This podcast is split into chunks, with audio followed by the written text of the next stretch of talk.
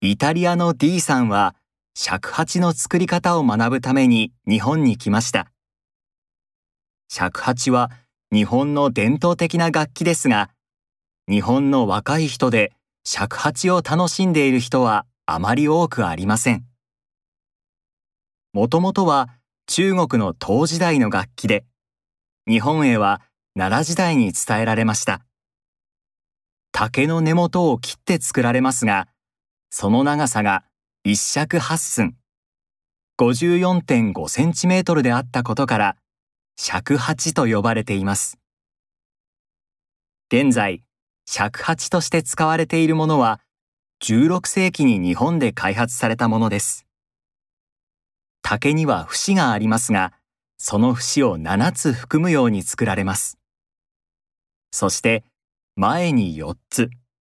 後ろに1つ穴を開けて、そこを指で押さえて、音の高さを変えます。音は竹の上部に息を吹きつけて出します。D さんは子供の頃からピアノを弾いたり、ブラスバンドで演奏をしたりして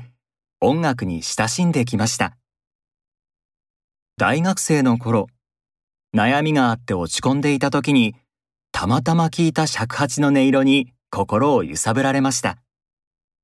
そして自分でも吹いてみたいと思い、尺八を手に入れて吹いてみました。しかし、全く音が出ません。練習をしてようやく音は出るようになりましたが、思うような音色を出すのは難しいです。そのうち D さんはおばさんの農園にある竹を使って自分で尺八を作り始めました。インターネットで動画を見ながら作るのですが、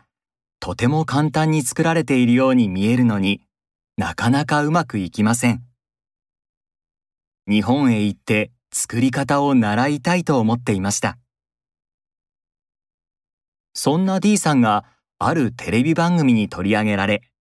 念願が叶って日本へ行って、日本で尺八を作る静観師に作り方を教えてもらうことになりました。日本に来た D さんは動画で見た憧れの静観師を訪ねて、竹の選び方から一つ一つ丁寧に教えてもらいました。竹を切った後、火で炙って竹の油を除くのですが、D さんが使っていたバーナーではなく、炭火でゆっくり炙ることや、竹の管の内側の整え方で音色が変わることなど、動画では知ることができなかったことがとてもたくさんありました。D さんにとっては夢のような学びの日々になりました。夢が叶った D さんは自分で納得ができる尺八が作れるようになりたい。そして自分が作った尺八で人の心を揺さぶるような演奏をしたいと言っています。近年、寿司職人や落語家、狂言師など日本人のなり手が少なくなっている伝統文化に興味を持ち、それを支えようとする外国人が増えています。今や日本の伝統文化を外国人と共に育てる時代になったと言っていいのかもしれません。